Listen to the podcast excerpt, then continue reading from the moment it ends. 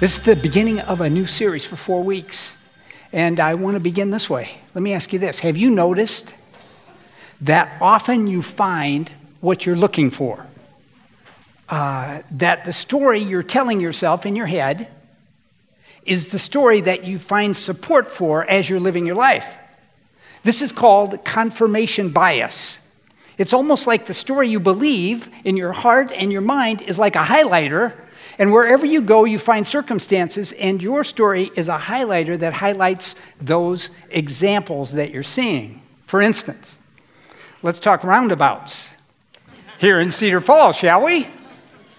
Now, I'm, with, I'm friends with two completely different groups of people. One group of people I'm in contact with really approve of and enjoy roundabouts.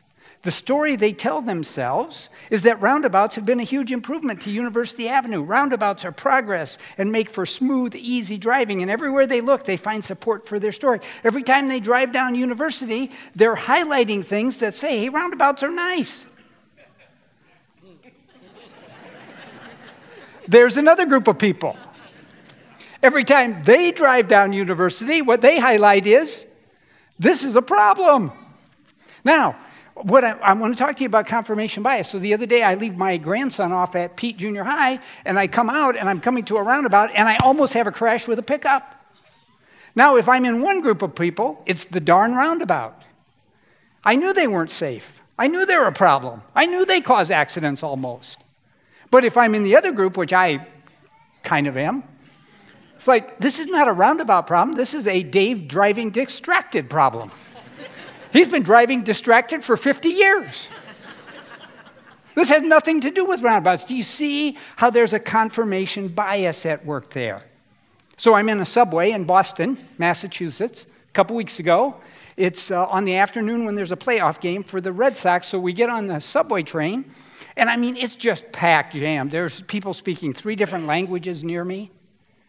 And it all depends on my story. If my story is cities are, are you're to be afraid of them and anxious and there's pickpockets everywhere, if that's the story I'm telling myself, I'm in there, I'm going, whoa, this is scary. How am I going to know where to get off? But that's not the story I tell myself. The story I tell myself, and I look for confirmation bias, which I didn't even realize this till later, is like every city is filled with kind, generous, helpful people. So I'm in this subway car and I'm like being jostled, and my wife and my son are with me, and we're, we're doing all this. And then I notice a 17 or 18 year old girl barely can stand up because an old guy came into the car. No, it was not me. I mean, old. And she stands up and gives him her seat. And my highlighter goes kind, generous, helpful. So now, two weeks later, what am I thinking about the subway? Unsafe? Anxious? Fearful? No.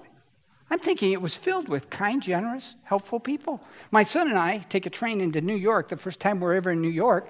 We get off the train and we're standing on a corner, and obviously anyone looking at us would know we're completely lost and we have no idea how to live in New York. Kind, generous person, lady, native of New York, comes up and says, Dave. Uh, she didn't know my name.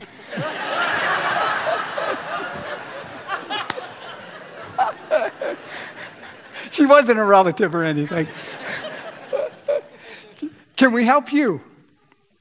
Navy Pier, Chicago. I told you I have these stories for every city. Navy Pier, Chicago. I've got my GPS phone out. I'm, I'm going to Navy Pier, and then on the way back to my hotel, uh, it goes dead. My phone runs out of juice. Now I'm in downtown New York, uh, Chicago at night. I have no clue where I am, and I barely know the name of my hotel. So what do you do? I do what every thoughtful person would do. I go up to a taxi cab driver and I say, Sir, sir, could you help me get to such and such a hotel? And he goes, I could, sir. I could put you in the cab and charge you a fare, but it's right over there. kind, helpful, generous people. Here's the deal no one's objective. No one's passive. No one doesn't have a story. You always bring an interpretive grid to our view of ourselves and others and God. Our reactions are not shaped by the facts of our experience alone, but by the way we interpret the facts. The gospel of Jesus is intended to be a life altering story. An interpretive grid that followers of Jesus, like we take God's story and we make it a part of our story, and it changes how we see the world. This is what the Apostle Paul meant when he said in Colossians, um, Let the word of God dwell in you richly. Let God's story and what God believes impact, infect, influence what you whisper to yourself every day because you and I, all day long, we're whispering stories to ourselves. Now, this series is about, and, and, it's true in the area of forgiveness or loving your enemies or, or getting a healthy self concept. It's true in all these areas. In November, we're, we're talking about what is God's story, which should impact my story about my money, my stuff. What is God's story? And am I letting it influence me? So, what's your story? Is your story that you whisper to yourself every morning and then you highlight things in your life? I never have enough. I need more to be happy. Is that your story? Or is your story impacted by God? God has blessed me and He's meeting every need I have. I've never been hungry. I've never not been able to feed my kids. Which is your story? Or is your story, it's my money, I earned it, I will use it, and I will choose what I want to do with it? Or is it God has provided for me my money and every good gift in my life, including my resources, which I'm called to manage for Him? Or is your story that you whisper to yourself, I need my money far more than a church with a $2.6 million budget? I need my money more than a church the size of this one, doing as well as this one is. I need my money.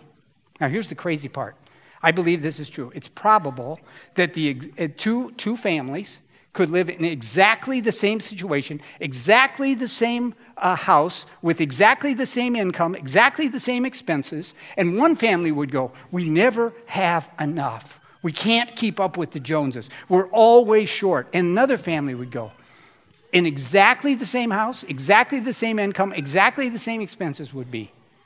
We are so blessed. God has been generous with us. We are able to do uh, so many of the things we had hoped and dreamed of. Same house, same income, same expenses. What's different? The story they're whispering to themselves. So, what we're hoping for four weeks is that we would let the story that God has change what you whisper in your head during uh, the coming days. And uh, my story, getting my personal money story aligned with God's story, has brought me so much peace, has brought me so much joy, has brought me. Uh, uh, uh it's been one of the great parts of my life when I let God's principles of saving and giving and keeping our spending under our income, it, it adds peace to me. And so um, I'm hoping that will happen for you as we, for four weeks, try to line up your story, what you're whispering to yourself. So, first story, I'm going to share just two things Jesus said. One is a story he experienced, and one is a story he told. And then we're going to see if we can adjust the whisper in your head about money and materialism. So, first story is from Mark chapter 12. Jesus sat down opposite the place where the offerings were put, and he watched the crowd putting their money into the temple treasury. This was a big deal. People would carry their money up to the wall of the temple. And uh, many rich people threw in large amounts of money. In fact, it wasn't just they threw in large amounts, they would have slaves carry buckets of money up to the side of the wall, and they would have a horn blower blow their horn, da da da da, da da da da, because here's a big gift for the temple. But a poor widow came and put in, snuck in two very small copper coins worth only a few cents. Jesus calling his disciples to him, said, Truly, I tell you guys, listen up, change your story. This poor widow has put more into the treasury than all the others. They gave out of their wealth, but she, out of her poverty, put in everything, all she had to live on. What story is Jesus telling? What is this about? How do I adjust the whisper in my head with this? Well, I've got a, uh, four things I want to pull out of this story to just ask you what's your story? How does this story from the life of Jesus inform our story? One, God sees things differently than we do. If I was standing there with Jesus and somebody said, Hey, who put in the most money? It's an easy answer. The guy with the servants and the buckets. The guy with the horn, he put in the most money. Jesus goes, Dave, your, your whisper and your story is wrong. It's wrong. The two pennies with the widow. Jesus would say to me, You got your story wrong. You don't understand how the kingdom works. Two pennies given in sacrifice is more than bucket loads of money uh, given without sacrifice. Number two, Jesus would say everybody's an important part of the mission. This is one of the beautiful parts of the church that I love. Did you realize you could be sitting? Uh, we could have a row of people here, and um, one, one person's income could be $5,000, and another 50 and another 500 And they each give their tithe, they each give their percentage of what God would like them to give. And Jesus says, it's all the same. It doesn't matter what resource level you're at, everybody gets to be an equal part of the game. You know what's so exciting about the widow? She gets to help the temple. Number three, Jesus tells her why it's more, tells his disciples why it's more. Kingdom work is measured in sacrifice. In Malachi chapter 1, uh, the Lord writes through Malachi in the Old Testament of the scriptures don't you dare give God your scraps. Don't you dare give God your scraps. Don't do it which is really saying give back to God beyond what is comfortable for you to give. If you're giving at a comfortable level, which doesn't cost you anything, you're like the guy with buckets of money.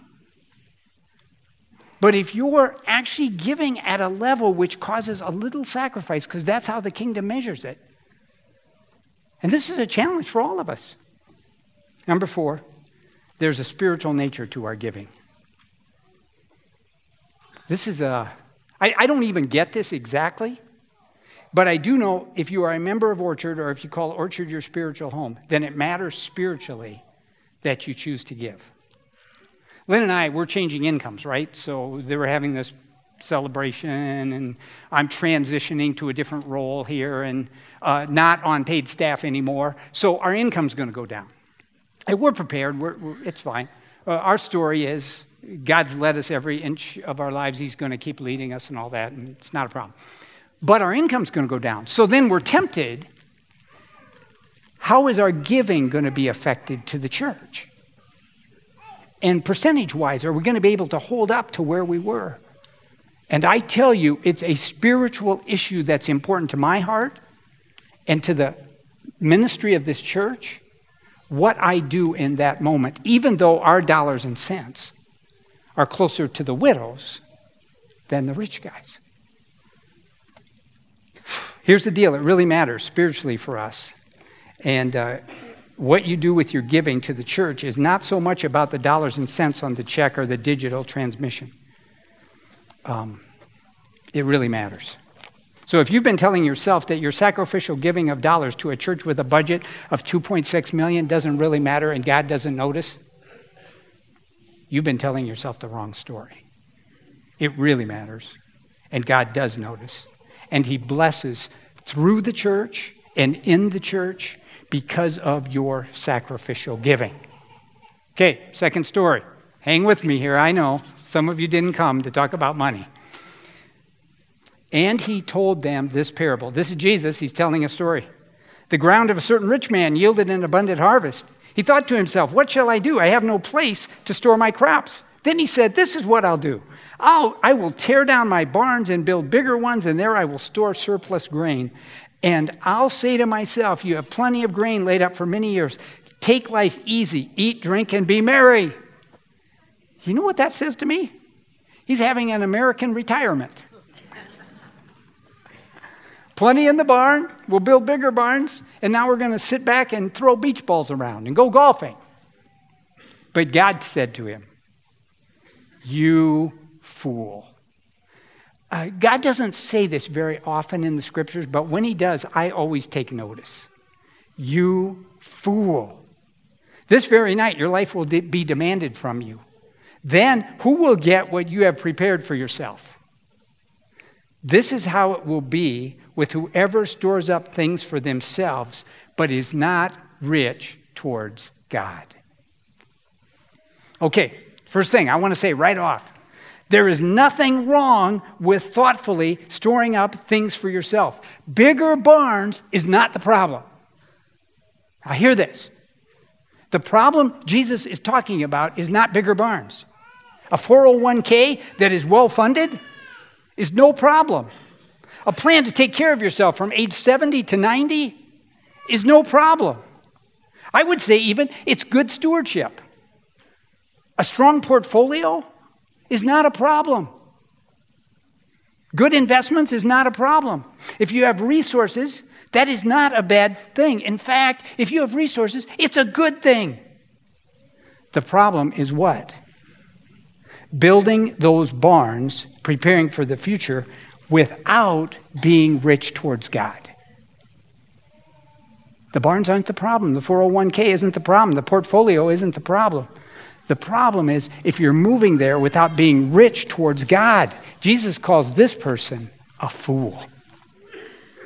In fact, Jesus actually surrounded himself with some very wealthy people who funded his mission. I don't know if you know this, but if you actually study who traveled with Jesus during his three years of traveling, he had some very rich people with him, and some of those were rich women and wives from the Roman Empire, and they provided the money so that he could travel and teach and sacrifice. They had resources and they were rich towards God. So, what do I want to say in this story? What, what do I want to change your whisper maybe to yourself in this story? Number one, your security will never be found in the size of your barn. Please hear this. I don't care how much money you have 5 million, 10 million, 50 million. I don't care if you win the billion dollar lottery. Security is not found in money. It never has been and it never will be. In fact, there are some studies that the richer you are, the more insecure you are. Think of some rich dudes you know. Security is found in your relationship with Jesus. I have never once been at the death, deathbed of a person and he wanted to talk about his money. I have never. You know what he wants to talk about? She wants to talk about her relationship with God through Jesus. That's where security comes. So your security will never be found in the size of your barn or your 401k or anything like that. Number two, this is, this is hard on us at Orchard. It is hard for those of us afflicted with affluence to be rich towards God. It requires strong sacrificial giving beyond scraps. It's hard for Lynn and I to give enough that actually hurts, causes sacrifice. It's hard for some of you to give that much. And some of us need to continue to write large checks and make good digital transfers so that we definitely are in the sacrificial part of this giving. Number three, your resources are a story of God's grace. I've taught this story of the rich dude like three or four times. And for the first time this week, I saw this part. The ground of a certain rich man yielded an abundant harvest. You know what that says? His resources came because God had given him good ground. Now, hear this. Many of you, your resources came because God gave you a good mind or a healthy body or a good family, or you were born in a free country, or somehow you got a great education. Those are gifts from God that your resources are built on. So, who's the source of your resources? It's God. God's the source of your resources, and they're a story of His grace. And that means you and I are stewards, managers of His stuff. Every good gift in your life is a resource to be stewarded by God. These baptism parents, we baptized one of the greatest gifts given to your family ever. that baby. That baby's a gift from God to be stewarded, cared for, loved, raised for Him. Same is true with your money, same is true with your time. So here's the question Which of these ideas or concepts from Jesus do you need to make part of what you whisper to yourself every day? Do you need to adjust your whisper in that everything I have is from God? Do you need to adjust your whisper? Of, it really does matter spiritually to God whether I keep giving? Do you need to understand clearly uh, that two pennies really matter? I don't know what it is. But I do know this your whisper will be the highlighter that will tell you whether you're going confirmation bias, going the right way or not. Now, I, I, I want to uh, say a couple things. Uh, different things. Uh, those of you visiting, this is okay. This is more of an insider four minute piece. But if you're visiting, one of the things I'm always interested in churches is how they actually use their money. And uh, you can tell a lot about people and a church by how they use their money. So, you're going to, those of you a part of Orchard, you're going to get a letter this week about our church budget. And I want to highlight three things you might not notice. So, number one, we have a slide for this. This is how, in the past 12 months, we've spent our money. Ministry support 13%. That's what we do to support our ministries. That's like Bibles we give, camp scholarships, you know, diapers for the nursery, whatever we need around here. A strategic mission beyond our walls. That's like uh, Mozambique, Haiti, Walnut neighborhood. 15% of our total dollars. Our facility costs, 16% of our total dollars. You know, that's our mortgage. That's painting this room this year. That's putting some more concrete out on the mud, muddy driveways. Staff salaries, 56%. Uh, that's, we pay our people. We're in the people business, so it takes people to energize teams and volunteers, and that's where it goes. So if you look at the chart, it's $3.3 million. That's how much this congregation gave to the mission of Orchard last year. Some of it came in pennies, and some of it came in buckets. But God wants us to know it's all important. And so uh, when I get this, and Lynn and I are deciding where to give, uh, and you know most of our giving goes to the church, and I would recommend you, that should be true of you too. Um, we, we can feel great about this because how it's used. Number two, I want to talk about the role of our general fund. 2.6 million is what we call the general fund. And here's the part I think people are missing. They're missing that the general fund is the foundation of everything we do. Are you excited about our Tripi ministry and reaching young girls? Are you excited about the four vacation Bible schools we had last summer? Are you excited that our worship team goes and helps other churches get worship going? Are you excited about what's happening at Wartburg because we have a campus at Waverly, or what's happening in Dike New Hartford High School or Rhinebeck High School because our youth directors aren't just here, but they're other places? Are you excited about any of those things? If you are, you need to support our general fund because that's the foundation upon which we do everything. And we think of it as electricity and uh, utilities, and we think of it as, you know, but it's foundation and it's important. Uh, number three, third thing I want to say before I pray. As a church, we are two things. I think frugal in our budget. Uh, we try to find bargains. We probably operate as frugally. In fact, if we err, it's probably we're too frugal sometimes. We are frugal. At the same time, we're missionally aggressive. You understand that? So we're frugal on the one hand. We're, uh, we're trying to keep our, uh, get our jobs done as cheaply as we can. We get bids. We have volunteers help we, we're frugal. We, uh, we, we, we do our offices out of like goodwill. I mean, we, uh, we do a lot of things to be frugal, but at the same time, we're missionally aggressive. So, a new campus, it costs some money to get Waverly going, but we're going to pay the money It costs some money to build the building in Grundy. We're going to build it frugally, but it's going to cost because we're aggressive. We, we want to make a difference. And so uh, those are two things we are. One of the reasons we publish our staff highest salary package. That'll be in the notes you're going to get this week. It's about $85,000. That's our highest salary package. Is because we need you to know that our staff are on mission together with us. And that most of our staff take a cut to come to work for us. And we're okay with that because we're on a mission. And if we're going to ask widows to give two pennies, and if we're going to ask those inflicted with affluence to give more, then the staff in the organization has to do its part. Every one of you is telling yourselves lots of stories. They're whispering in your head, and they're there. And even if the only thing you got out of this teaching was, What's my story? What's my story? It would be worth it. And if there's some principle from God that you could like go, I need to adjust my story a little bit, then do it. Thank you for being here.